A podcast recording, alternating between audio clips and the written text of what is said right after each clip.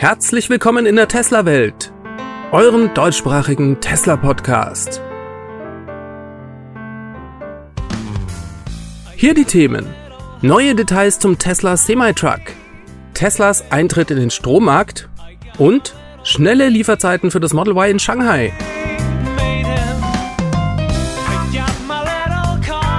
Mein Name ist David und dies ist die Folge 241.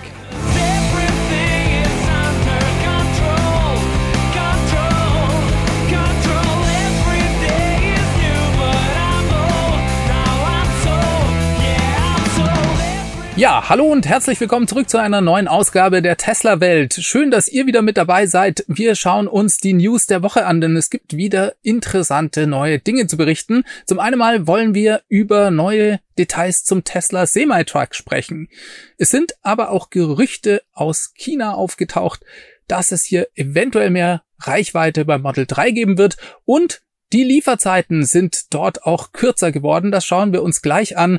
Starten wir zunächst aber mal mit dem Semi-Truck. Denn das ist ja ein super interessantes, neues, disruptives Produkt von Tesla, das dieses Jahr noch auf den Markt kommen soll. Und sogar der Semi-Truck mit 500 Meilen Reichweite. Das sind über 800 Kilometer. Es gibt neue Details dazu, denn Tesla hat die Webseite des Semi-Trucks überarbeitet. Als allererstes fällt einmal auf, dass dieser jetzt nicht mehr bestellbar ist. Bisher konnte man für 20.000 Dollar Anzahlung hier eine Reservierung abgeben. Dieser Tesla jetzt ersetzt, man kann lediglich Infos zum Tesla Semi-Truck per Newsletter erhalten. Das Interessante an der Webseite ist, dass hier einige der Fakten rund um den Tesla Semi-Truck bestätigt werden und andere neue bekannt wurden. Schauen wir uns erstmal an, was bestätigt wurde. Tesla sagt immer noch, dass der vollelektrische LKW in nur 20 Sekunden von 0 auf 100 beschleunigen kann. Es gibt nach wie vor zwei Batterieoptionen, einmal mit 300 und einmal mit 500 Meilen. Sprich 500 oder über 800 Kilometer Reichweite.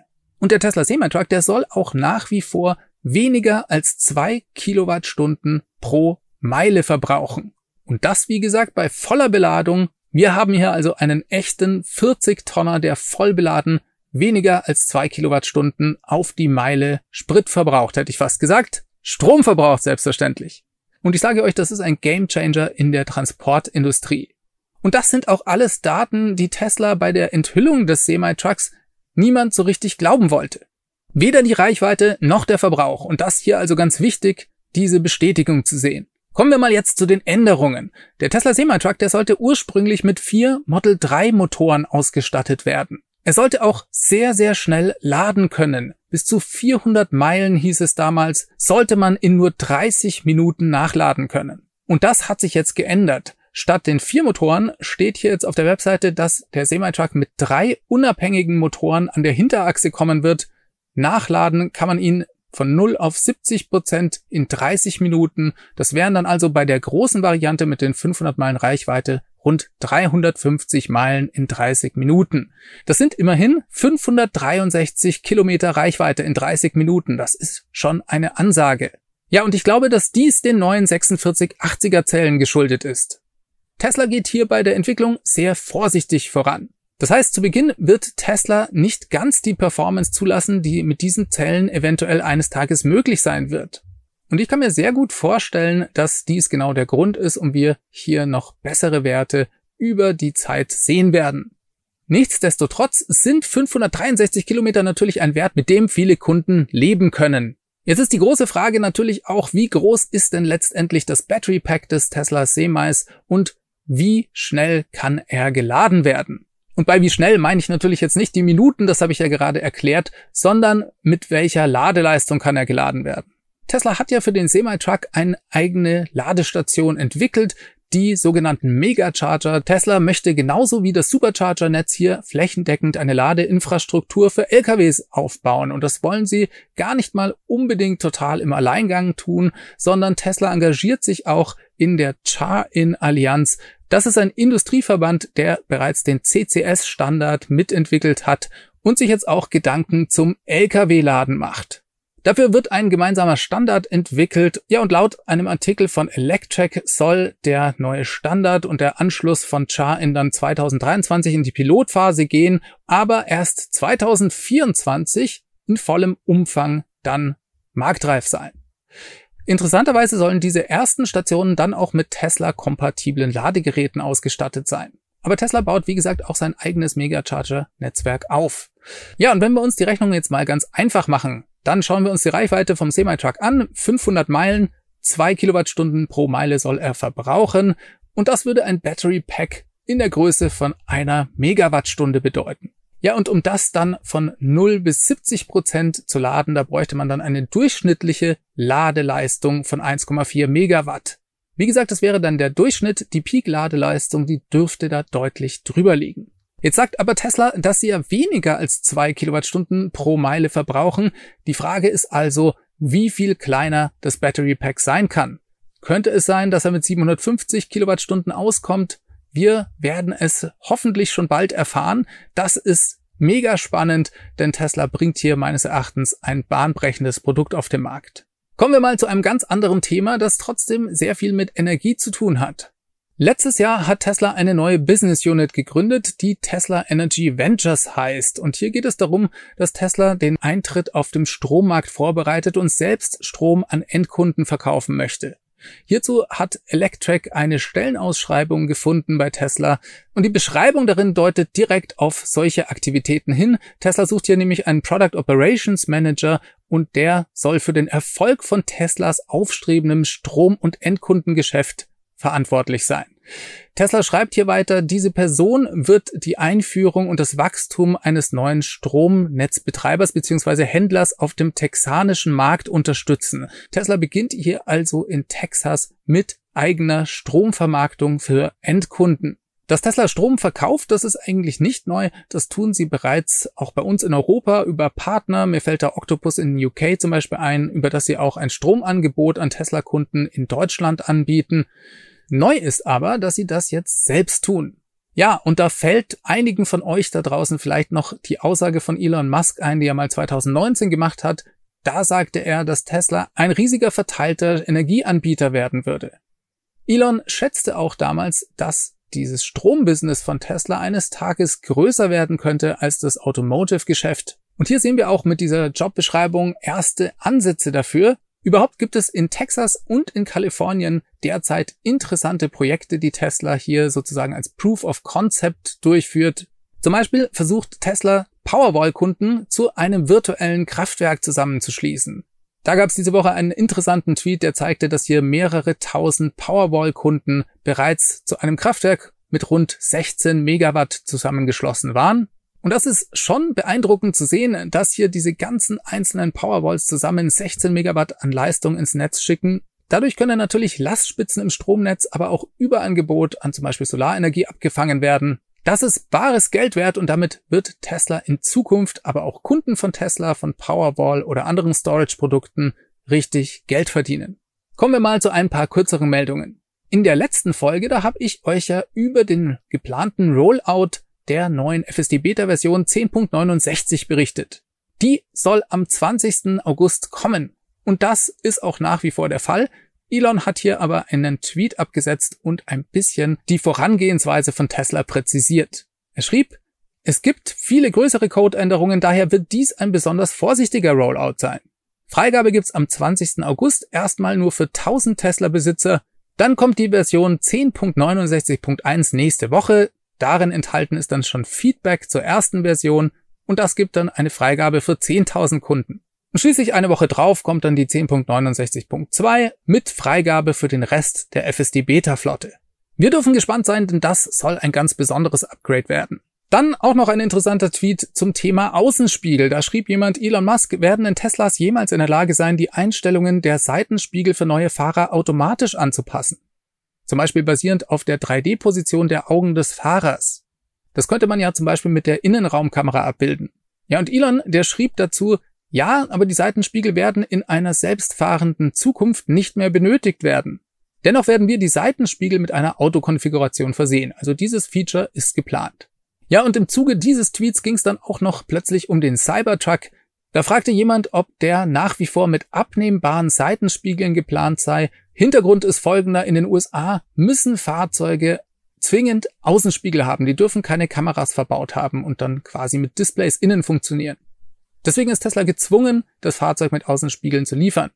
Das ist natürlich eigentlich für ein Elektroauto nicht ganz so cool, denn man verliert doch einiges an Reichweite. Beim normalen Fahrzeug sind das so rund fünf Prozent. Beim Cybertruck sind es vielleicht sogar noch ein bisschen mehr, denn der hat ja größere Außenspiegel. Ja, und Elon, der schrieb, ja, das wird nach wie vor so gemacht. Denn in den USA ist es zwar Pflicht, dass Außenspiegel dran sind, die Kunden dürfen das Fahrzeug aber modifizieren und dementsprechend die Außenspiegel danach abbauen. Naja, und Tesla kann das ja so gestalten, dass dies ganz einfach funktioniert und vielleicht hat der Cybertruck ja dann zusätzlich Kameras, um die Seitenspiegel dann zu ersetzen. Das, wie gesagt, ein paar kurze, aber interessante News, wie ich finde. Und jetzt kommen wir zu den großen Neuigkeiten aus China. Das sind zum einen mal verkürzte Lieferzeiten, die hier im chinesischen Konfigurator festzustellen sind. Tesla hat mal ganz pauschal durch die gesamte Produktpalette hindurch, also Model 3 und Model Y, die Lieferzeit um rund vier Wochen verringert. Das sticht vor allem bei der Standard Range Version des Model Y hervor. Ja, in China gibt es ein Standard Range Model Y. Hier sank die Lieferzeit von vorher 8 bis 24 Wochen jetzt auf 4 bis 8 Wochen. Und da gibt's natürlich gleich die Tesla-Kritiker oder die Tesla-Naysayer, die springen da auf die Barrikaden und schreien, die Nachfrage ist eingebrochen. Ja, kann man sich das vorstellen, denn Tesla hat ja zum Beispiel in den USA gerade die Long-Range-Version des Model 3s aus dem Programm genommen wegen zu hoher Nachfrage. Ich kann mir nicht vorstellen, dass die Nachfrage so viel geringer in China ist. Und ich glaube, eine plausiblere Antwort finden wir, wenn wir mal ein paar Wochen zurückblicken.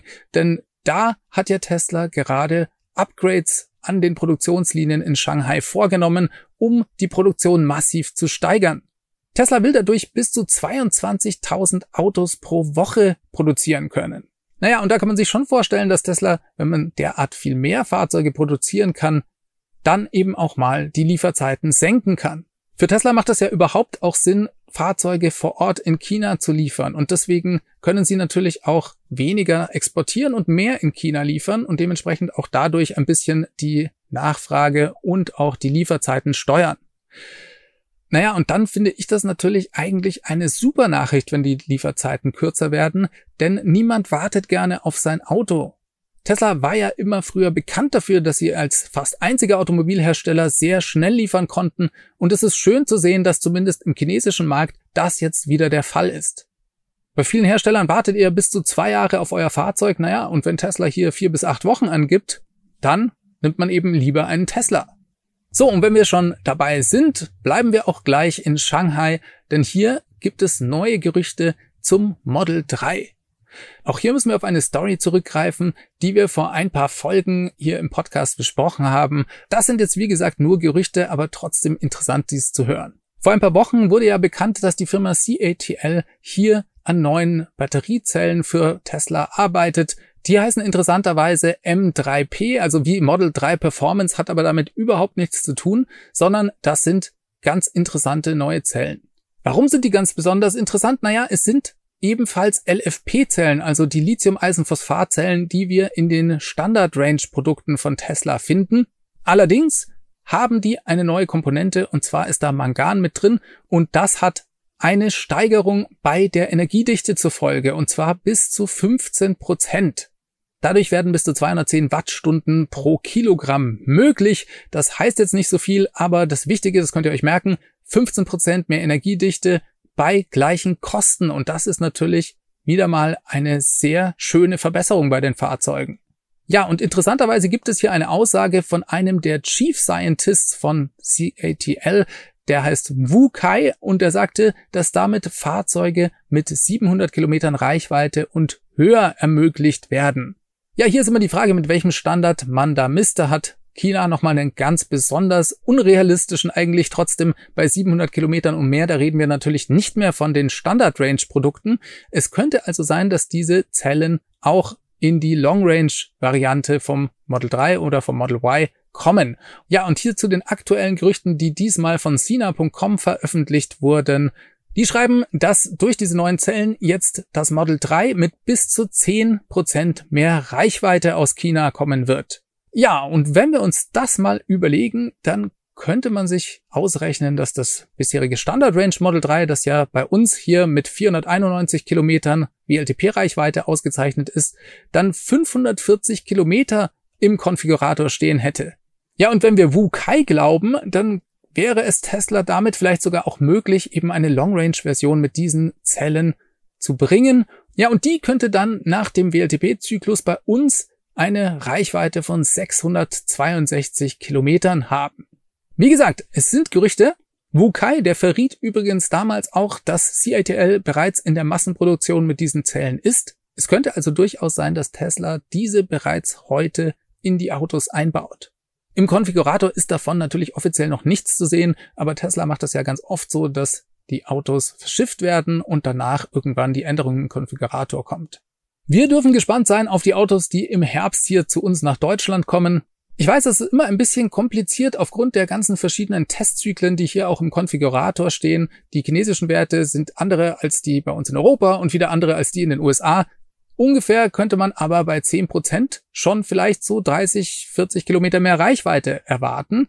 Ja, und im Vergleich zu meinem Auto, das ja erst ein Jahr und drei Monate alt ist, da wäre das quasi dann die zweite Erhöhung bei Tesla, was die Reichweiten angeht. Und es könnte dann durchaus sein, dass das neue Standard Range Model 3, wenn es dann so kommt, mit 10% mehr Reichweite vielleicht zwischen 60 und 80 Kilometern weiterkommt als mein Model 3, das wie gesagt schon mal eine Erweiterung da ausgelassen hat. Weil es einfach schon ein Jahr und drei Monate alt ist. Wir werden sehen, wir warten es natürlich gespannt ab und sobald es hier offizielle Änderungen im Konfigurator gibt, sage ich euch selbstverständlich Bescheid. Damit kommen wir zum Ende. Ich hoffe, ihr hattet Spaß. Wenn dem so war, dann lasst mir doch bitte ein Like und ein Abo da. Darüber würde ich mich freuen. Die Podcast-Hörer können das Ganze in der App bewerten. Das ist auch immer klasse und hilft neuen Hörern, den Weg zum Podcast zu finden. Ich wünsche euch was, macht es ganz gut, bis zum nächsten Mal. Ciao, ciao. Diese Sendung wurde freundlicherweise vom Tesla Owners Club Helvetia, dem jungen und initiativen Tesla Club aus der Schweiz und dem TFF, dem Tesla Fahrer und Freunde e.V. unterstützt. Beide Clubs sind die Herausgeber des T&E Magazins. Das Podcast Mastering kommt diese Woche vom Daniel.